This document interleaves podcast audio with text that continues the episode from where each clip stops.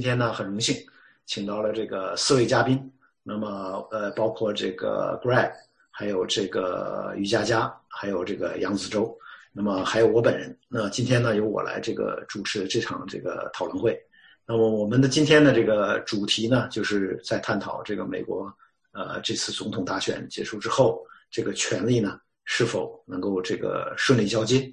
那么我现在呢，就也有请这个杨子洲吧。先给我们讲一讲他的这个看法。好的，谢谢啊，谢谢。呃，各位亲爱的观众、亲爱的听众，大家好。呃，今天我们简单谈一下这个呃，美国大选之后啊，那个川普团队会不会和平的给下一任拜登呃后任总统移交这个权利的问题？因为之前我们从很多的渠道啊了解到，川普在很多场合表示他呃对这个权利的移交，他不会很顺利的移交。因为他认为他不会输，甚至对美国的这个选举的这个制度提出挑战，呃，对选票提出挑战，啊，那个在公开场合表明这个对权力的眷眷恋，呃，现在大选的结局结果已经基本上出来了哈，呃，我总体认为这个川普的这个单单相思的这个愿望是不会实现的，因为他会受到美国这个这个周边。强大的这个民主宪政这个环境的制约啊，他讲的这个话以后啊，他曾经讲了一个非常无厘头的话，他说这个他要摆脱选票啊，摆脱选票我我就有很我大家就有和平的这个政权的过渡期限，这个你们你们不用担心，其实根本就不会有政权的转移啦，啊，只会有政权的延续了，也也就是说他认可他会延续下去，他会他会他会连任的是这个意思，那这个话，然后他。继续讲过，他说这个选举啊是被广告控制的。他说你也懂啊，这个是谁谁懂嘛？这是就是民主党在懂这个。这个话讲出来以后，引起这个大家一片哗然。这是在挑战美国的选举制度啊，挑战这个选举选票这个这个美国的共识是吧？所以说呢，这个这种现象，这个白宫发言人立即给他纠正了。他说他说川普总统最终会接受和平公平选举的结果的哈。呃，同时那个众议院多数党领袖，呃，麦肯奈尔，同时他强调了这一点。他说，十一月三号胜选的人，会将会如期的在这个一月二十号的宣誓就职，所以给川普狠狠的甩了一巴掌。所以我认为呢，这个权这这种权利会和平的移交，没任何悬念，大家应该不会有任何顾虑的哈，应该请放心。好，那对于这个呃，那我问一个问题，问 Greg 吧，就是说。对于传统美国传统，在这时候当选总统呢，一般就已经开始组织这个他的班底，过渡班底。那这过渡班底呢，就要跟这个现任总统这个呃的这个呃内阁来进行这个准备筹备。现在似乎好像川普这个这边呢，就是白宫呃不想这个那什么。那在这种情况下，那当选总统这个拜登他们应该怎么办呢？是这样，这个问题是这样的，就是现在呢，拜登的班班子呢已经开始阻隔了。今天传出新闻讲，他可能会任命前总统奥巴马当那个英国的大使，呃，作为一种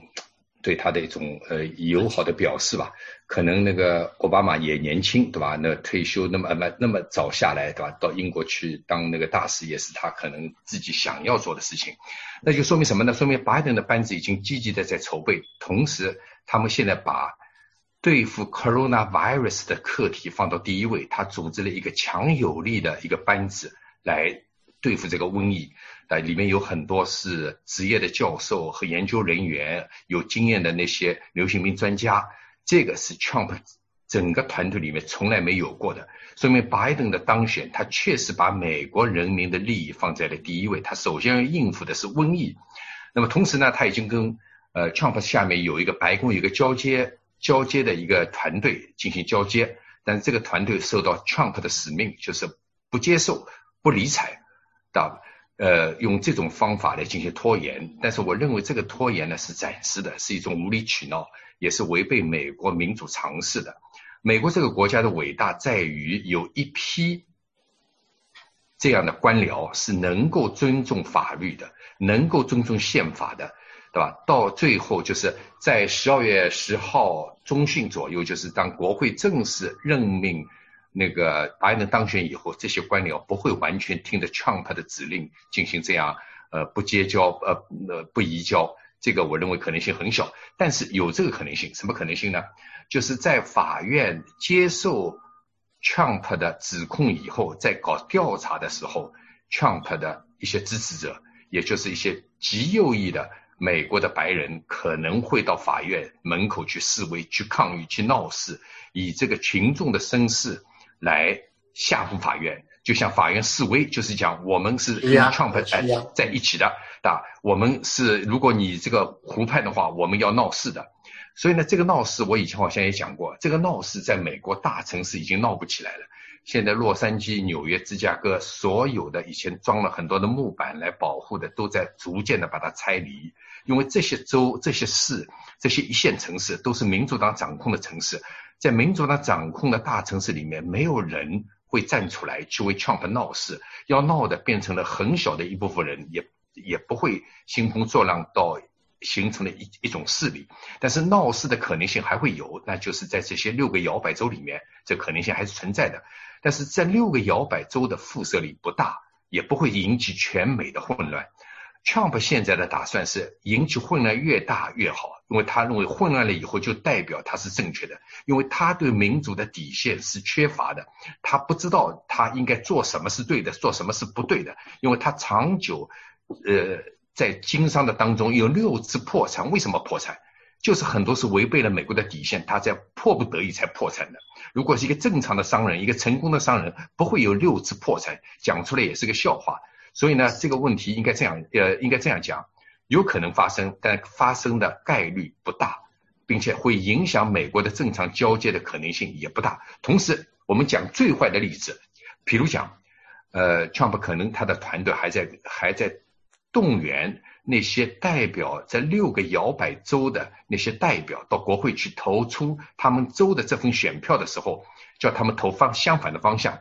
这个讲出来有点荒唐，人家讲。这个州的选举票给民主党了，你为什么会投给共和党？在理论上，yes，你可以这样投。这为什么美国早期的那些开国元勋想到这一步呢？他认为，如果这个州的州民被迷惑了，投了一个做出了一个错误的结论，那么这些选举团的代表可以做一次更正。但是这个更正也只有这一次机会，但这个更正也不是讲是终身的。为什么呢？如果出现这个状况，也就是讲，总统选不出来了，变成对吧？因为你这个，呃，美国的那个唱票的结果是白人两百九十票，然后你这个假设在六个州里面有四个州都去到了国会去投了反票，投投给了 Trump，变成 Trump 当选了，这个情况就属于有争议了。这个争议可能要拿到美国的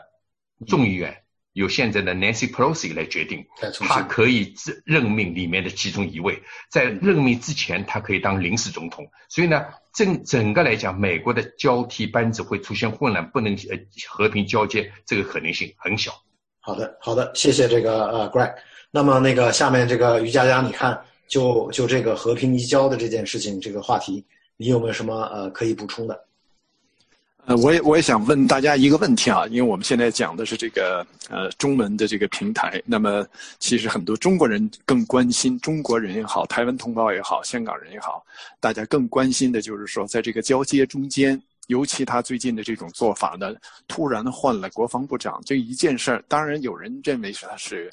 他是过去在那个黑人运动的那个那个时候的，他好像。不是按照完全按照川普的指令去做，这是一种分析。但是呢，就是说，在这个时候换这个国防部长，会不会？不，你先让我补充一下，在黑人运动的时候，那个 Trump 下令要国防部能够派出军队去镇压，但是国防部反对，他认为这个运动不应该由国家国防部的军队去做，应该让地方的警察和民兵去做。这个，因为美国的国防部是对外的，对敌人的，不是对内对老百姓的。所以这个呢，Trump 是十分的恼火。继续讲，我补充一下。对对，谢谢你补充，把这个背景都讲得很清楚了。那么我的问题是在这个时候的话，呃，中国的一些川普的，就是中国大陆的一些海国国内的和海外的川普的支持者，还有台湾的川普的支持者，他们是不是正在期待着川普在下台之前能够做出点什么动作？比方说南海，或者是说。其他地区。啊，这个呢，中我在网上看到有人这样提出来，尽管是无稽之谈啊，他们认为 Trump 这次换国防部长有可能为他的政变打下基础，也就是在美国历史上是没有的，这是国人脑洞大开提出了一个这样的假设。他讲有没有可能他搞政变？那叫也问过我，我想这个问题问得很好奇啊，也感到很惊讶。因为在国人的思维里面，他们认为就是换国防部长，就是把自己的亲信拉在身边，以后呢就可以搞政变。但是美国的一个体制，一个总统想搞政变来推翻被新当选的总统，在历史还没有没没有过。所以这个国家的体制是不符合你来搞一次政变的，因为它是三权鼎立，它的体系不是讲单单国防部长就可以发动一次政变的。这种政变的可能性。是，也许国人看了小说太多，看了那些南美国家、非洲国家政变太多，以为美国的一个发达民主国家也会这样搞政变。我认为这个完全是脑洞大开、想象力太丰富的结果。其实事实上是没有这个可能。那那个看杨先生，你有什么补充的？嗯，呃，可以，我说一下那个刚才于佳佳提的一个问题之一哈，就是有没有可能在微信圈里有些这个反共人士？甚至猜想会，川普会不会利用这个最后的时间在南海挑搞一个战争？呃，这种可能性是也是零，我的给的判断啊。为什么呢？因为川普的下一任他还要，呃，有有一种说法我还认可的，他或者他的家人啊，或者伊万卡，或者他的儿子啊，甚至有可能二零二四年再来竞选一次。如果他这个时候开战，那么对他下一届的不管他家人还是他自己在竞选是非常不利的。再就是说，他这个对中国的这个实力也不能小看啊。如果他要开战的话，也也是没有可能性的，会不一定会会会打打赢这场这个局部战争。再就是从需要国会的授权，这可能性也非常大。所以说，这种可能性基本上没有。好了，我就这些了。好的，谢谢。呃，对，我我再补充一点，就是像美国要发动一场正规的战争，必须要国会授权。如果是一场防御战，就是别人来侵犯你，那你总统可以直接下令还击。所以呢，如果要到南海去发动这场战争，那国会一定要授权。在这么短的时间里，国会是不会授权给他的，因为这不是防御战，你已经跑到了别人的领海边缘去打这样一场战争，所以这个可能性也不会有。对，我同意杨子竹的想法。嗯，然后，然后我有个问题啊，你们看谁来回答？就是和平交接当中，为什么我们现在的国人那么焦虑？认为这个和平交接是有问题的，是不可能的，并且还认为 Trump 是有能力，呃，有这个实力，呃，有这个群众基础是可以不交接的，继续自己宣布连任。为什么他们会提出这样的跟美国的宪法完全不相干的一种假设？谁能回答我？那个 Greg，我我我还是就刚才的话题，我补充一句啊，就是呃，因为当然这个就是说挺川者呢一直在夸他，嗯，就是说说你看他做一任总统四年呢。没有发动任何一场战争啊，就说他是一个商人，他本质上呢，呃，本性上呢是不好战啊。那我们假设就说他是这样一个就说呃情况，那能不能那么如果是这样的话，在未来七十天，他为了自己的这个继续这个留任而发动一场战争，或许可能性也确实不是很大。好，那么刚才我的问题谁谁能回答？你回答很好。我我要问，就刚才就为什么我们国人会想到这样一个问题？这个我觉得跟呃跟呃我们还是信息吧，就像于佳佳讲的这个信息不对称这个环境，那么特别是在这个美国的这个华文的自媒体啊一边倒的这个支持这个川普，甚至是误导了这个大家在这之前都觉得他是呃必然赢的，所以这个这个呃他输掉这场大选呢，实际上是让让国内的这些。就是依靠华呃华美美国的这个华文媒体来输入那什么，这个他们呃大跌破眼镜吧。那么他们所以呃还是出于不了解，再加上这边的这个不断，因为你如果看他们的文章，那基本就是信心满满。这个川总这个还是啊掌握了足够的铁证，他们他们那些文章你看的简直就是呃呃没法让你相信吧啊。嗯，但是国内我我不一样。呃，对我我讲我两句就完了哈。呃，刚才 Greg 说的那个问题啊，在中文的微信圈里的那那些国内的那帮川粉派，他是完全受那个法轮功那个媒体的误导，就是大纪元，还有这个中中文自媒体的误导造成的啊，就这么简单。他们就不断的误导他们的错误的信息，造成这个脑脑脑袋缺氧，这还有做出误判。一个很奇特的现象，那个啊，对的，那个那个。另外，我能补充一下，我能补充一下哈，还有一个信，还有一个信息呢，可能是这个华人这个圈呢。呃，没有得到的一些信息哈，我不知道有多少这种中文的媒体呢，能够现在随便谁点一下哪一个中文的媒体，除了那个刚才杨先生呃点出的那几个名字以外，嗯，我觉得还有一个更更重要的一个现象，回答那个 Greg 的问题，就是说会不会产生一种危机也好，混乱也好，很多人实际上是没有研究川普的这个团队从一开始的将军有多少。其实你看那个 John Kelly，还有这个 Hubert，嗯，McMaster，还有这个那很多将军都是跟跟川普最近距离的接触了以后，出来向大家披露，哇，你们看看川普是什么人。但是所有的这些媒体呢，就是华人媒体哈，都把这些人的讲话叫做这他们就是川黑，因为呢，川普把他解雇了，或者说合作不合合作不好，这是一个问题，就是说跟很多将军。在川川普是如何对待他们的？另外呢，就是川普对军人、对退伍军人、对那个那个就是战战场上死亡的这些军人的是个什么态度？包括还有一个军舰的一个舰长，因为他把他是一个那个就是吹哨者，他把一个内部的信息传出去了以后，这个舰长也被解雇。解雇了以后，所有的那些那个船员也好，大家都是非常非常悲哀、非常悲痛吧。就是说，对，实际上是军队里头，我想说的话呢，可能是有一个很大的情绪呢，是这个总统是一种不满。因此，有人讲过，有些区的那些邮寄票是这些军队的这些邮寄票。那么，川普他自己的团队也非常清楚，这种邮寄的这种票的话呢，也是会对他不利的。呃，这是我想补充的有关军队的这个问题，所以大家不应该担心，军队会突然一下子听川普的调遣或者是他的指令，这个政变的问题，我觉得是一个，就是一个一种一种说法吧，我们也可以接受的一种说法。同意，对，同意你的判断。嗯，对的，于佳佳讲的很微观的讲，我要宏观一些讲啊，在西方近代民主国家，我讲的西西方现现在近代民主国家指整个。欧洲和美国还有日本，从来没发生过一次政变，为什么呢？因为这些民主国家的根基相当坚固，所以政变两个字对这些国家是不能不适用的，因为他们的民主体系相当完整，在一个完整的民主体系的一些国度里面，已经近五十年甚至高于七十年了都没有发生过政变，所以呢，有些我们的。国人认为会发生政变，并且政变成功的可能性还很大的这种设想，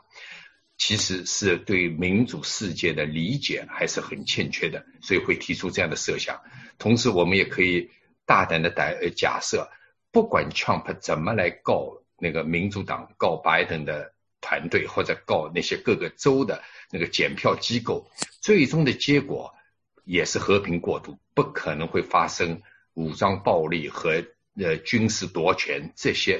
不可能在美国一个民主的灯塔的国家会展现到最后最肮脏的一面，这一面不会出现。我的话完全同意，同意同意，说的很对的，嗯，的。那么那个呃，我觉得时间差不差不多了，我们这个话题呢，今天呢就说到这里啊，感谢这个各位嘉宾。好的，谢谢，好好，谢谢谢谢谢谢，拜拜，再见，拜拜，很好。这个地方它可以卡掉了，很好。那得让那谁，让那谁编辑了，让那个。没没。